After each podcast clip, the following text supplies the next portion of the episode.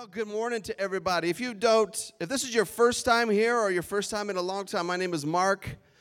I get to be one of the associate pastors here at Life Church, and man, we've been we've been super blessed the last three weeks. We've had some amazing guest speakers.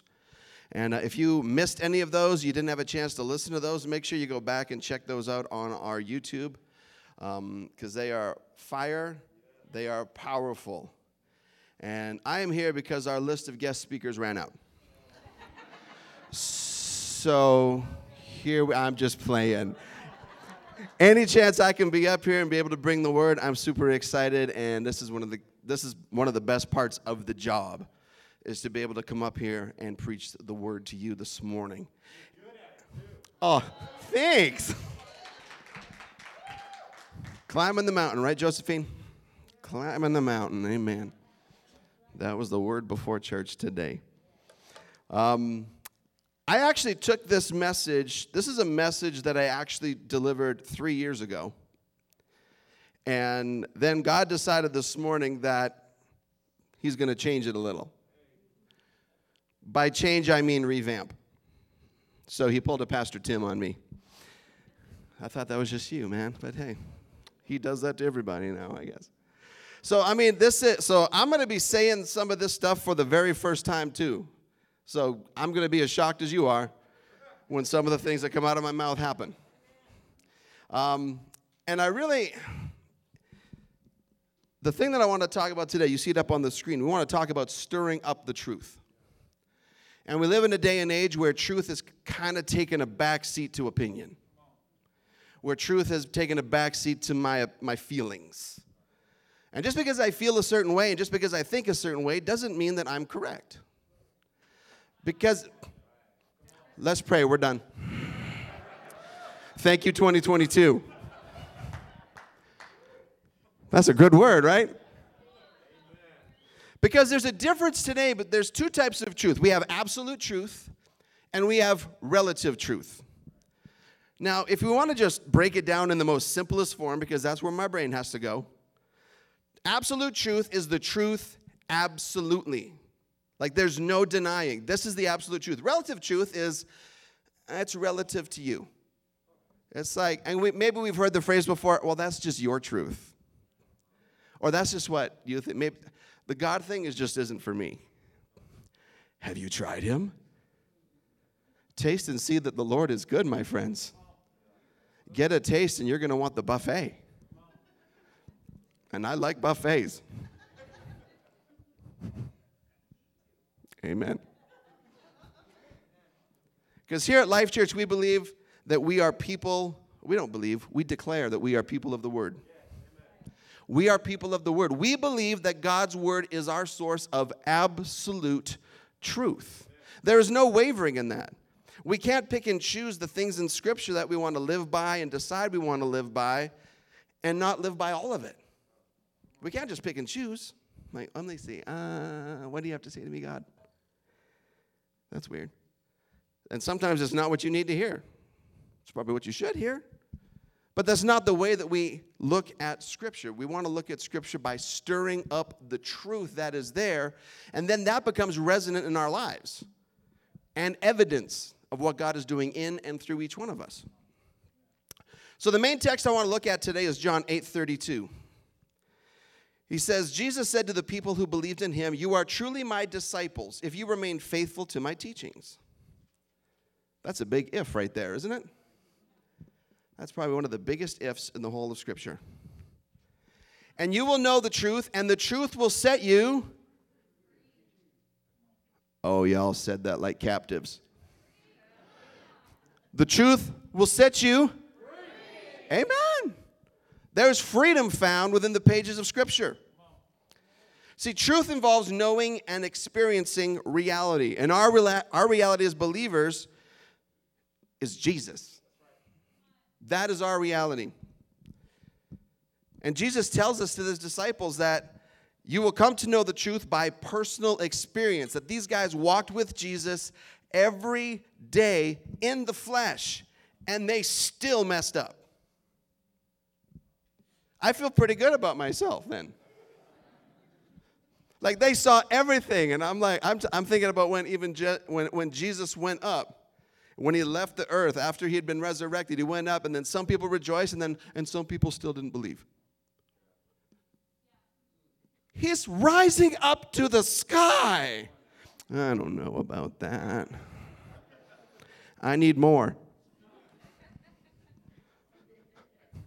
do you get out your feelings see for our lives maybe maybe you've been going to church a long time. Maybe you went to Sunday school. Maybe you've just been involved in Christian things for a long time. And we're fed this steady diet of truth. But what happens when you keep on filling and keep on filling and keep on filling and then you do nothing with it? You become spiritually swollen.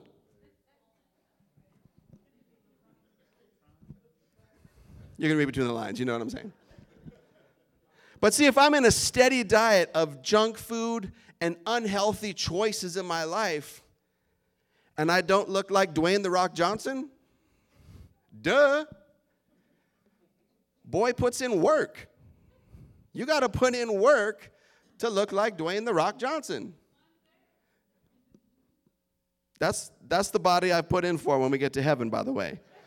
It's like a combination of The Rock and Ryan Reynolds. If I could like find the the whatever. So I put in my order. So if we're going to have this steady diet of truth in our lives, we have to be active on it. We have to exercise it. We have to exercise our faith. Because here's the thing if we know Jesus, we have a relationship with Him, and we have that truth within our lives, and yet we don't tell anybody else about it, it's like having the cure to cancer but not telling anybody. It's like having the cure to all the world's problems and keeping it a secret. Newsflash you have the cure for everything that ails the world today.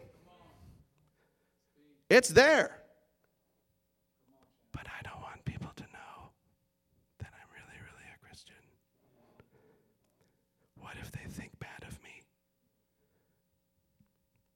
Look at Jesus.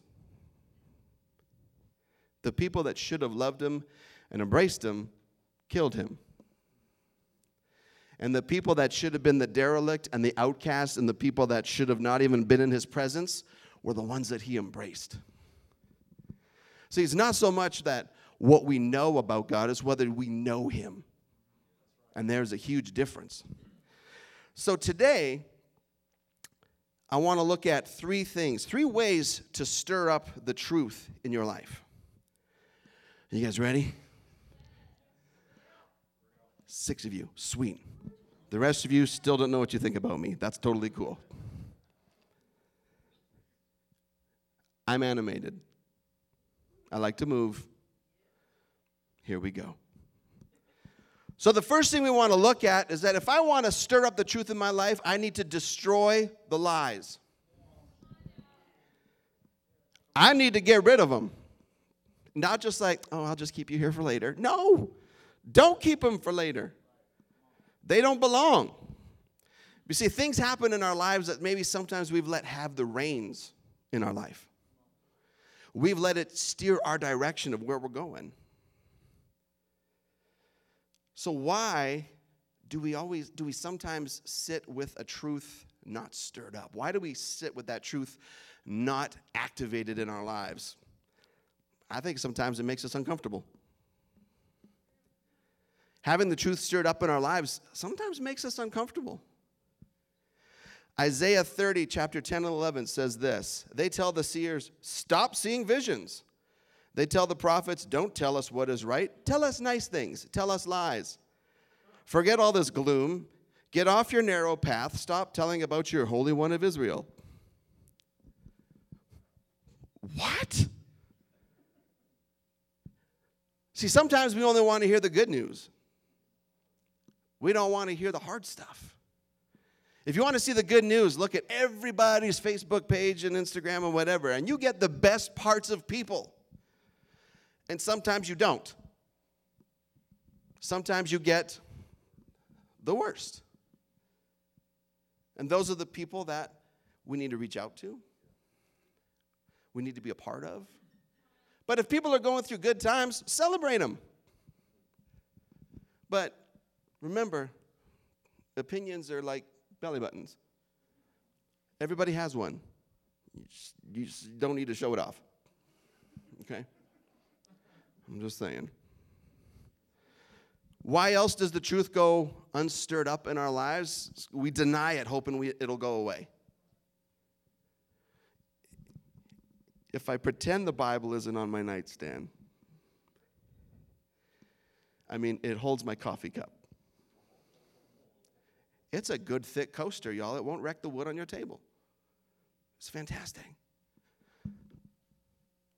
But we have to use that and stir it up within us. You see, in Jeremiah chapter 6, Jeremiah's warnings were given to the children of Israel and how they responded. They really liked the predictions of peace, but not his condemnation of their sin.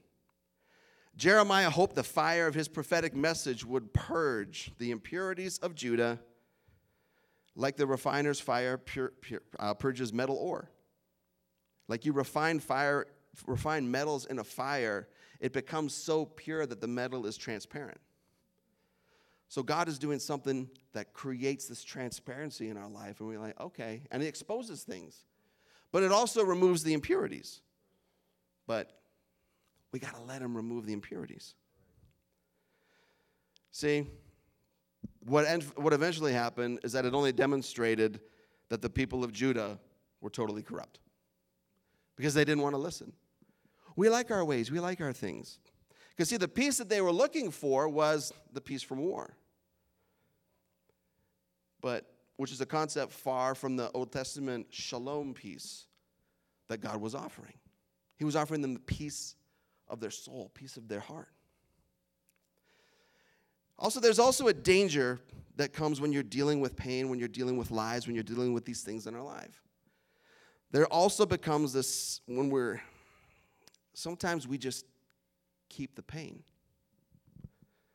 Sometimes we just let the pain kind of shape our identity in our own mind. But as weird as this may sound, sometimes pain makes us feel good. And you're like, that's messed up.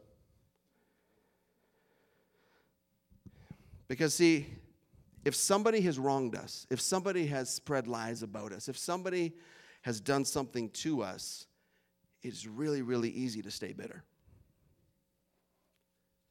There is no work involved in being offended. I just let my feelings get the best of me. Freedom takes the work. Freedom takes the effort. Because, see, I hold on to the pain because when I hold on to it, that means I can hold it against you. I can make myself feel better because I got something on you. So it elevates my self worth in my own feeble brain. And I picture that as healthy. That is not healthy. And when we hold on to the pain and the lies, it becomes comfort for my resentment. Did you hear that? The pain becomes my comfort that feeds my resentment. So, what do we do with that? We got to destroy the lies. We got to destroy the lies. And when we let go of the pain, we have nothing else to hold on to but Jesus. That's what we hold on to. We may feel that we don't want to be set free with our set someone else free with our forgiveness, but forgiveness will always be more powerful than bitterness. See, when you forgive somebody else, it doesn't only set them free, but it sets you free as well. Because forgiveness will break chains in your heart and in your life that bitterness just doesn't like that at all. Because it wants to hold you down. I believe that's one of the biggest strongholds that the devil has today. is that we go through with the stuff that we face, and then for some kind of distorted way, that becomes our identity. Jesus came that we have life and life more abundantly. The enemy's plan was to come and steal, kill, and destroy. Newsflash, I read the end of the book. We win. It's cool. All right? But until then, we are on a journey. We've got journey, we got work to do. So here's what we need to do we need to flip the script on our lives. We need to flip the script, and this is what I mean. Bear with me because this may be weird. Here we go. Thank God for your pain. Thank God for this moment. Teach me something, God, in this. I don't like it. I don't like what I'm going through. But I know you can do something through it. Remember, there is a creator that loves you. You are the masterpiece of his creation. We need to start seeing ourselves through his eyes, not our own, and not how other people perceive us. I need to embrace how God the Father sees me. Because that's that's a win. That's a win. So we have to stop worrying about what other people think. Instead of seeing these lies and, the, and that stuff as a roadblock, see it as an opportunity for breakthrough. God can break through all those things. We just have to let Him. See, denying the truth doesn't change it. The truth remains constant, right? The world may change all around us, but the truth stands. The grass withers and the flowers fade, but the word of God stands forever. Doesn't waver. The good news is always the good news, it doesn't shift. Sin is never removed by denying it exists. But when Jesus shows up, we confess, He forgives, and then He opens our eyes to His truth, to His reality, to how He sees us. But it takes work. It is a journey to destroy the lies. Because I believe a lot of us are, have been dealing with lies and things said over our lives for most of our lives. And it's time for those chains to be broken. It's time to be set free. And we could try to do it in our own strength in the best self help book in the world. It's, it's okay, it's the Bible. I don't care what anybody else comes out with. If we ground ourselves in the Word of God, best self help book ever. So, how do we deactivate the lies? You may have heard this verse before. It's Proverbs 18:21. Do you know this one? We've only been saying this for what, a decade? Ish. Death and life are in the power of the tongue, and those who love it will eat of its fruit. Not only what you speak over everybody else, but what you speak over yourself. Because a lot of time the most powerful thing that's spoken over us is the things that we speak over ourselves. We become woe is me, we become self-deprecating, we become oh, I'm not good enough to do that, which is actually when you boil it, boil it down is pride. Scary. I'm just saying, I'm reading some of this for the first time, so we're on this together. Take the lies and kick them out because they got no place there. And for some of you, they've been sitting around way too long. And it's time to go. Because we got work to do. So, how do we do this? Well, I'm going to go to Romans chapter 12, 1 and 2.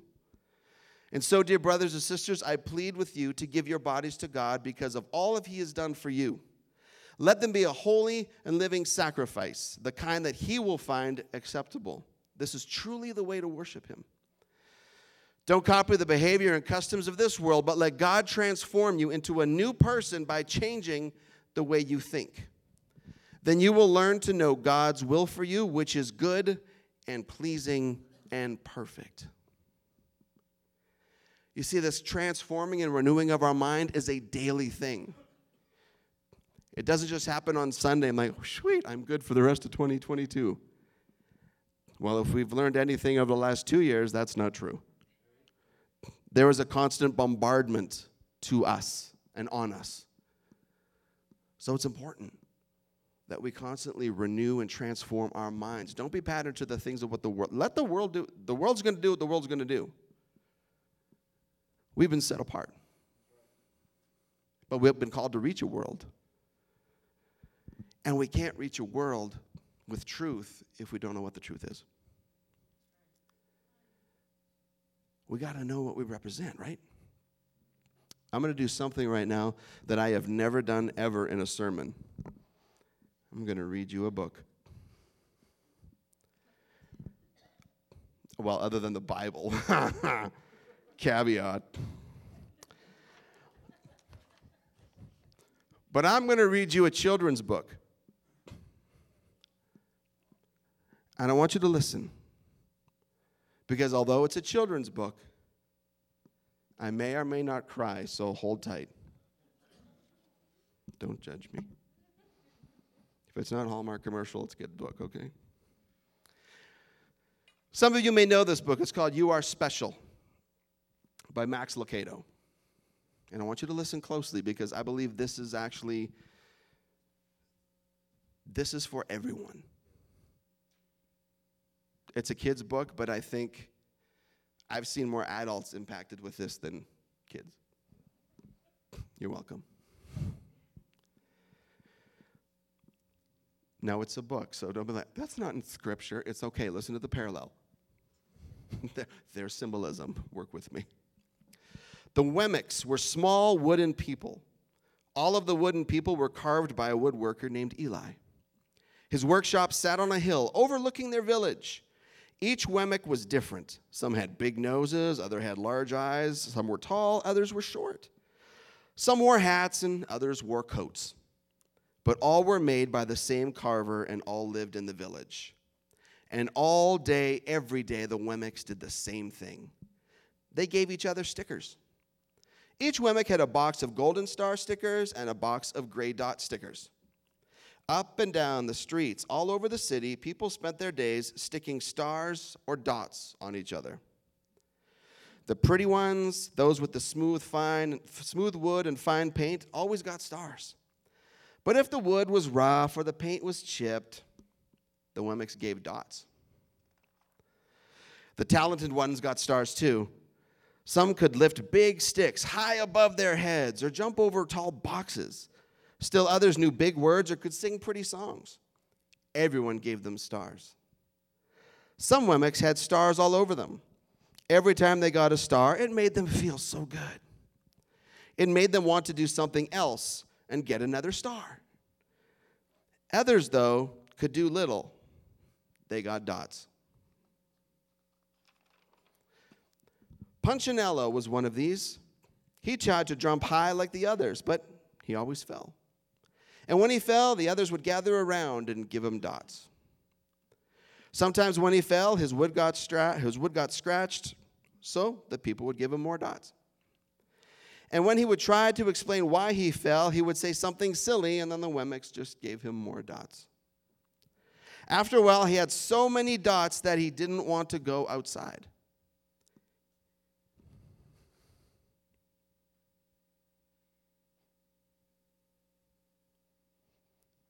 he was afraid he would do something dumb, such as forget his hat or step in the water. And then people would give him another dot. In fact, he had so many gray dots that some people would just come up to him and give him a dot for no reason at all. He deserves lots of dots, the wooden people would agree with one another. He's not a good wooden person. After a while, Punchinello believed them. I'm not a good Wemmick, he said. A few times he went outside, he hung around other Wemmicks and had lots of dots. He felt better around them. One day, he, one day he met a Wemmick, unlike he had ever met before. She had no dots or stars. She was just wooden. Her name was Lucia. It wasn't that people didn't try to give her stickers, it's just that the stickers wouldn't stick. Some of the Wemmicks admired Lucia for having no dots. So they would run up and give her a star, but it would fall off. Others would look down on her for having no star, so they would give her a dot, but it wouldn't stick either. That's the way I want to see, thought Punchinello. I don't want anyone's marks. So he asked the stickerless Wemmick how she did it. It's easy, Lucia replied. Every day I go see Eli. Eli? Yes, Eli, the wood carver. I, sat, I sit in the workshop with him. Why? Well, why don't you go find out for yourself? Go up the hill. He's there. And with that, the Wemmick, who had no stickers, turned and skipped away. But will he want to see me? Punchinello cried out. Lucia didn't hear. So Punchinello went home. He sat near a window and watched the wooden people as they scurried around, giving each other uh, stars and dots. It's not right, he muttered to himself. So he decided to go see Eli. He walked up the narrow path to the top of the hill and stepped into the big shop. His wooden eyes widened at the size of everything. The stool was as tall as he was. He had to stretch on his tiptoes to see the top of the workbench. A hammer was as long as his arm. Punchinello swallowed hard.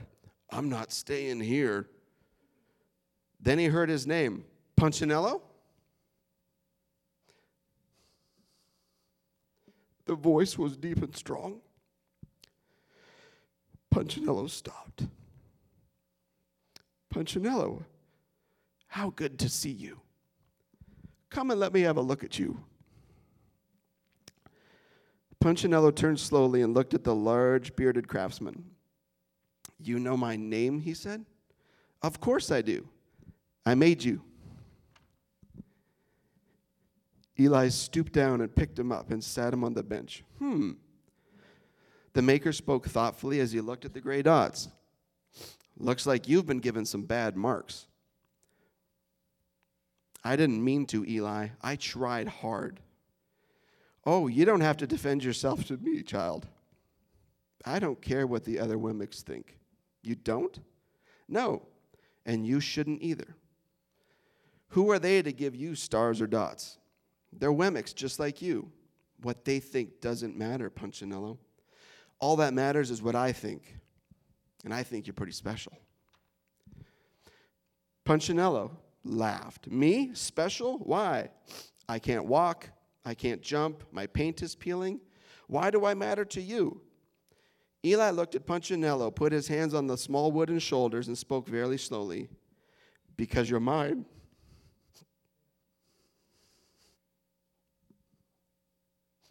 That's why you matter. Punchinello never had anyone look at him like this, much less his maker. He didn't know what to say. Every day I've been hoping you'd come, Eli explained. I came because I met someone who had no marks, said Punchinello. I know, she told me about you. Why don't the stickers stay on her? The maker spoke softly, because she has decided that what I think is more important than what they think. The stickers only stick if you let them. What? The stickers only stick if they matter to you. The more you trust my love, the less you care about their stickers. I'm not sure I understand. Eli smiled. You will, but it will take time. You've got a lot of marks, but for now, just come to see me every day and let me remind you how much I care.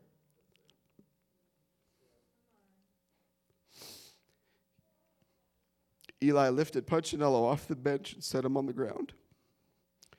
Remember, Eli said to him as he walked out the door, You are special because I made you, and I don't make mistakes. Punchinello didn't stop, but in his heart he thought, I think he really means it.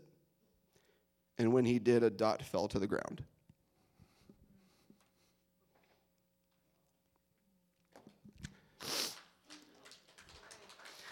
Thanks, kids' books. I thought about this book. A lady had shared it at our school in chapel on Thursday, and it just hit me. And I'm like, adults need to hear this book.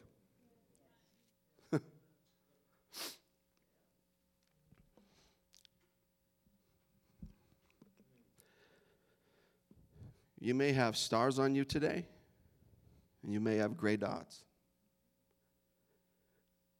but it doesn't matter because that's how a flawed world has pictured you.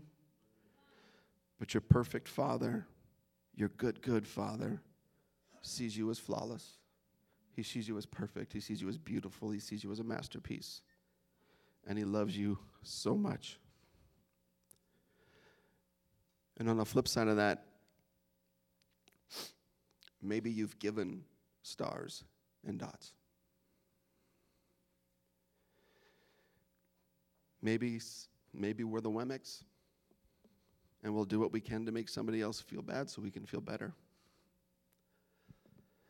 And I pray God would just break our hearts and would allow us just to see one another for who we are God's amazing creation, that He's created you with a purpose and a reason.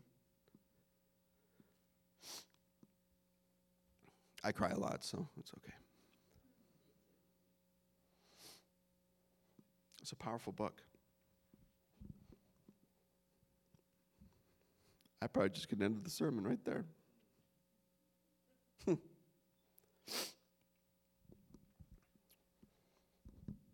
so destroy the lies. Destroy them. And if you don't know what that looks like, talk to somebody. Surround yourself with a community. You're not in this alone. Find somebody to chat with, talk to, to pray with. We'll have that opportunity after church, after service today. But don't leave here today carrying your stars and your stickers and your dots. Because God wants to make those things fall to the ground and let you see how He sees you. And you're beautiful.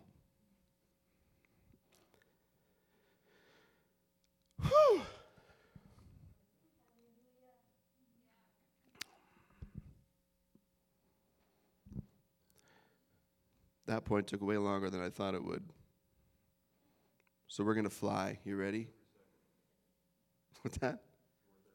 Worth every. Amen. Amen. All right. Are we ready to roll? Here we go. Point number two. Another way that we can stir up the truth in our lives is to dive into the Word. When we dive into the world, we find out our identity we found out who we are. Why is the, why is the Word of God so important for, for turning up the truth, for stirring it up? Because it's the truth. It's the truth. Here's what it does 2 Timothy 3:16 to 17 says, All scripture is inspired by God and is useful to teach us what is true and to make us realize what is wrong in our lives. It corrects us when we're wrong and teaches us to do what is right. God uses it to prepare and equip his people to do every good work. It teaches us right from wrong. See, Jesus isn't interested in allowing our issues to go unchecked. If there's something going on in our lives, guess what? He is very, very, very interested in all those things. And He is all in the business of setting you free. So we have to let them take the control. Oh, but we like being corrected, don't we? I do. Sorry, I just lied. My bad. no, we don't like that. But it's it's part of the journey, it's part of the process, it's part of what God wants to do in our hearts is that some things may need to be tweaked in our life. We may need to adjust things maybe in a schedule, may to, to adjust something in our heart, a, a priority, a relationship. Some things may need to be adjusted or in order to let Him in. Because if our life is so full and we don't make room for Jesus, then it's just a life, not a life more abundantly.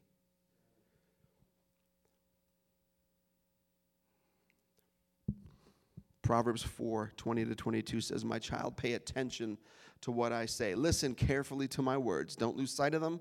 Let them penetrate deep into your heart, for they bring life to those who find them and healing to their whole body.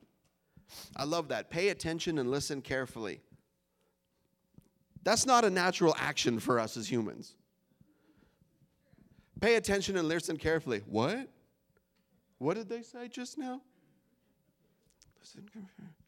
I'm a teacher. I know how that is. the struggle is real. You give all the instructions, and the hand goes up, and you know who the student is, and you're like, Yes.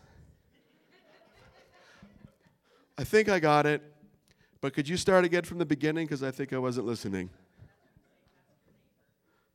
I'm like, buddy, were you listening to me? Uh huh. Talk to him.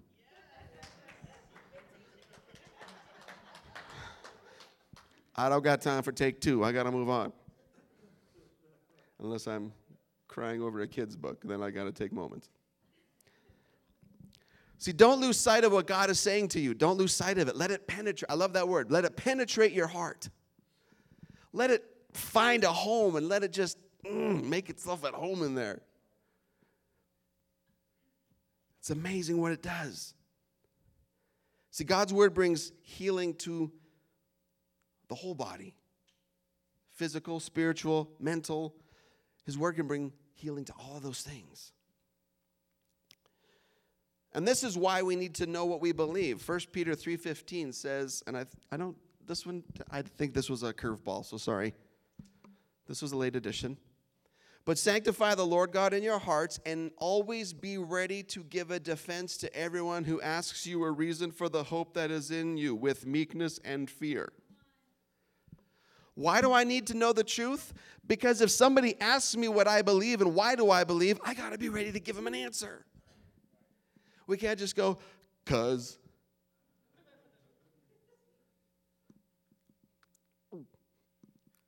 And here's the thing don't be afraid of the words, I don't know.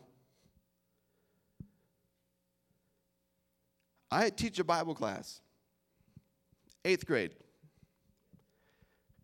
They have questions. Homie's got to do some homework sometimes. Because I'm like, okay, what's your question? Blah, blah, blah, blah. Holy moly.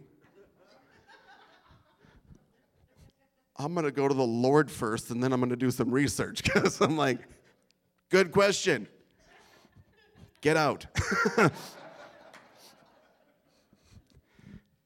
no, because if they're inquiring about it, it's something that their heart is wanting to know. So if I don't know the answer, I got to do some homework. Because if I don't, they're just going to wonder. Because let's be real, they're probably not going to go find out for themselves. Let a world dictate to them what they think. So if we have an opportunity to inject truth into their hearts and in their lives, then we take it. Even if it means, I don't know, I'll tell you tomorrow. And go home and do it. It's like when you tell somebody, I'll be praying for you. And you don't. And then the next time you see them, oh Lord, please help their situation. Amen. I've been praying for you. I mean, it was real spur of the moment, but I was just now. Thanks for the reminder. Write that stuff down. These little things are more useful than for cat videos. Cat videos, who does that? I used to. Here's why it's important to know what we believe. I grew up for about seven years, I sold cars. And it was very, very important for me to know my product and know what my product did and what the all the specifications and all that. It was also very important to know what my competitor had. The kids today, and us today as humans, we have the opportunity to know the truth. But we are also bombarded by a competitor that does not want us to know the truth. So we got to know our product. We got to know what we believe. It's important because as many people in the world today that want to say, I don't believe that, I don't trust that, I don't believe there's a God, hmm. And then you have a conversation with them and they completely break down and, they, they, and you find out that I hate God because this happened in my life and this became something and I was mad and I was upset and really. And then they start to break the chains. People are starving and they're crying out for truth. Even in their physical bodies, they are saying, I don't want it. But deep inside their heart and their souls, they're saying, I need it. So we need to be the providers, right? Mark 24, wow, Mark 4, 24 and 25 said, pay a close attention to what you hear. The closer you listen, the more understanding you will be given. And you will receive even more. To those who listen to my teachings, more understanding will be given. For those who are not listening, even what little understanding they have will be taken away from them. See, Jesus is appealing for our spiritual perception. He wants to give us more. We just got to be ready for more. If we're not ready for it, guess what? We're not ready. Who can know the Lord's thoughts? 1 Corinthians 2:16. For who can know the Lord's thoughts? Who knows enough to teach him?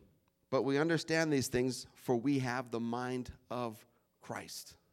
When we have the mind of Christ, that comes from that back in Romans 12, where it talks about that constantly renewing and transforming of the mind. When we renew and transform our mind on a daily basis, that is when we get the mind of Christ. We start to think like he thinks, and oh, it's amazing. It shifts your perspective.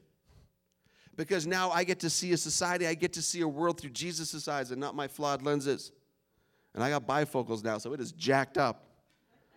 I got to watch where I'm looking or else I trip. That's a good word no matter what. Hebrews 4:12 says, "For the word of God is alive and powerful." That verse could have stopped right there. But it's sharper than the sharpest two edged sword, cutting between soul and spirit, between joint and marrow. It exposes our innermost thoughts and desires. What that means is that I can go in and precisely cut out the things out of our lives that don't need to be there. And then He fills it with His presence and His joy and His love and His peace and His mercy and His grace.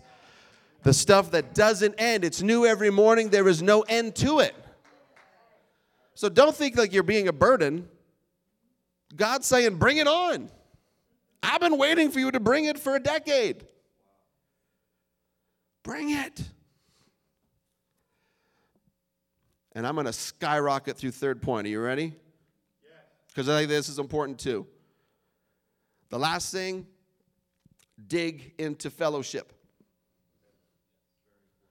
dig into fellowship. How can I stir up the truth in my life? Surround yourself with people that want to know the truth. Surround yourself with like minded people. Surround yourself with people that they're going where you're going. If you have that friend that's kind of like the naysayer, that's like, eh, you know that person. A simple kick action because you don't need that. But it's an opportunity to reach them through your actions and through your words and through your love. Don't give up, just don't let them infect you. Why do I use the word dig? Because relationships take work. Husbands and wives, if the, if the only I do that has ever happened in your life was on your wedding day, husbands, you know, I do a lot. But that's why we're that's we're partners. We work it out together. It's a teamwork. But it's the same way that the body of Christ is. We're a family. The capital C church needs to be working together, not being separated over, you know, silly issues. I'm not going to go over it.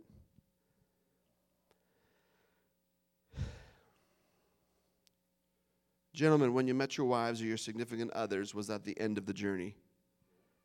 When I proposed to my wife, it would be like, oh, sweet, made it. Totally nailed it. Smooth sailing. I'm the man. No, I got work to do. That's, I mean, you know, kudos for me that I got that far by God's grace. But that's the beginning of the journey. Just like when we accept Jesus into our heart, when we accept Him into our lives, that's not it. Sure, we've got fire insurance now, but it needs to go deeper. There's an old saying that Jesus will take you just the way, way you are, but He loves you way too much to leave you that way. Transforming and renewing of the mind. It's a journey. So surround yourself with like minded people. I think I've shared this with you before. I had a piano teacher, and she had this thing on her fridge. And it said, It's hard to soar like an eagle when you're surrounded by turkeys. That's a good word, because my neighbor's got turkeys. No, I'm serious. Across the street from me, they have turkeys. And one of them suckers was eyeing me up one time. He like he came across the street. All, he jumped their fence and he came at me with his his feathers all up, like we were about to throw down. So I'm like, "Don't you come at me, Thanksgiving? Don't you come at me." My daughter was helping me do yard work. I said, "Jordan, go inside because this boy looks psycho." Turkeys are crazy. They've been gone for a minute, so I'm assuming they were delicious. But now they have little ones. So I'm like, oh, round two. Praise the Lord. Don't sur- if you want to soar like an eagle, don't surround yourself with people that want to pluck your wings. And as I said that, you thought of someone. Because I did. Pray for that person. But also, don't allow that to be an influence in your life. Jesus is a way better influence. Invest in that. Because we'll invest a lot of time into toxic relationships. And that's not where we should be putting our time. If you hang out with someone and when you go home and at the end of the day you're like, I'm not sure if I enjoyed that or not. Red flag, maybe, maybe don't worry about that. Surround yourself with like minded people. I'm going to leave you with this, these verses, and then I'm going to give you some homework, okay? You're welcome.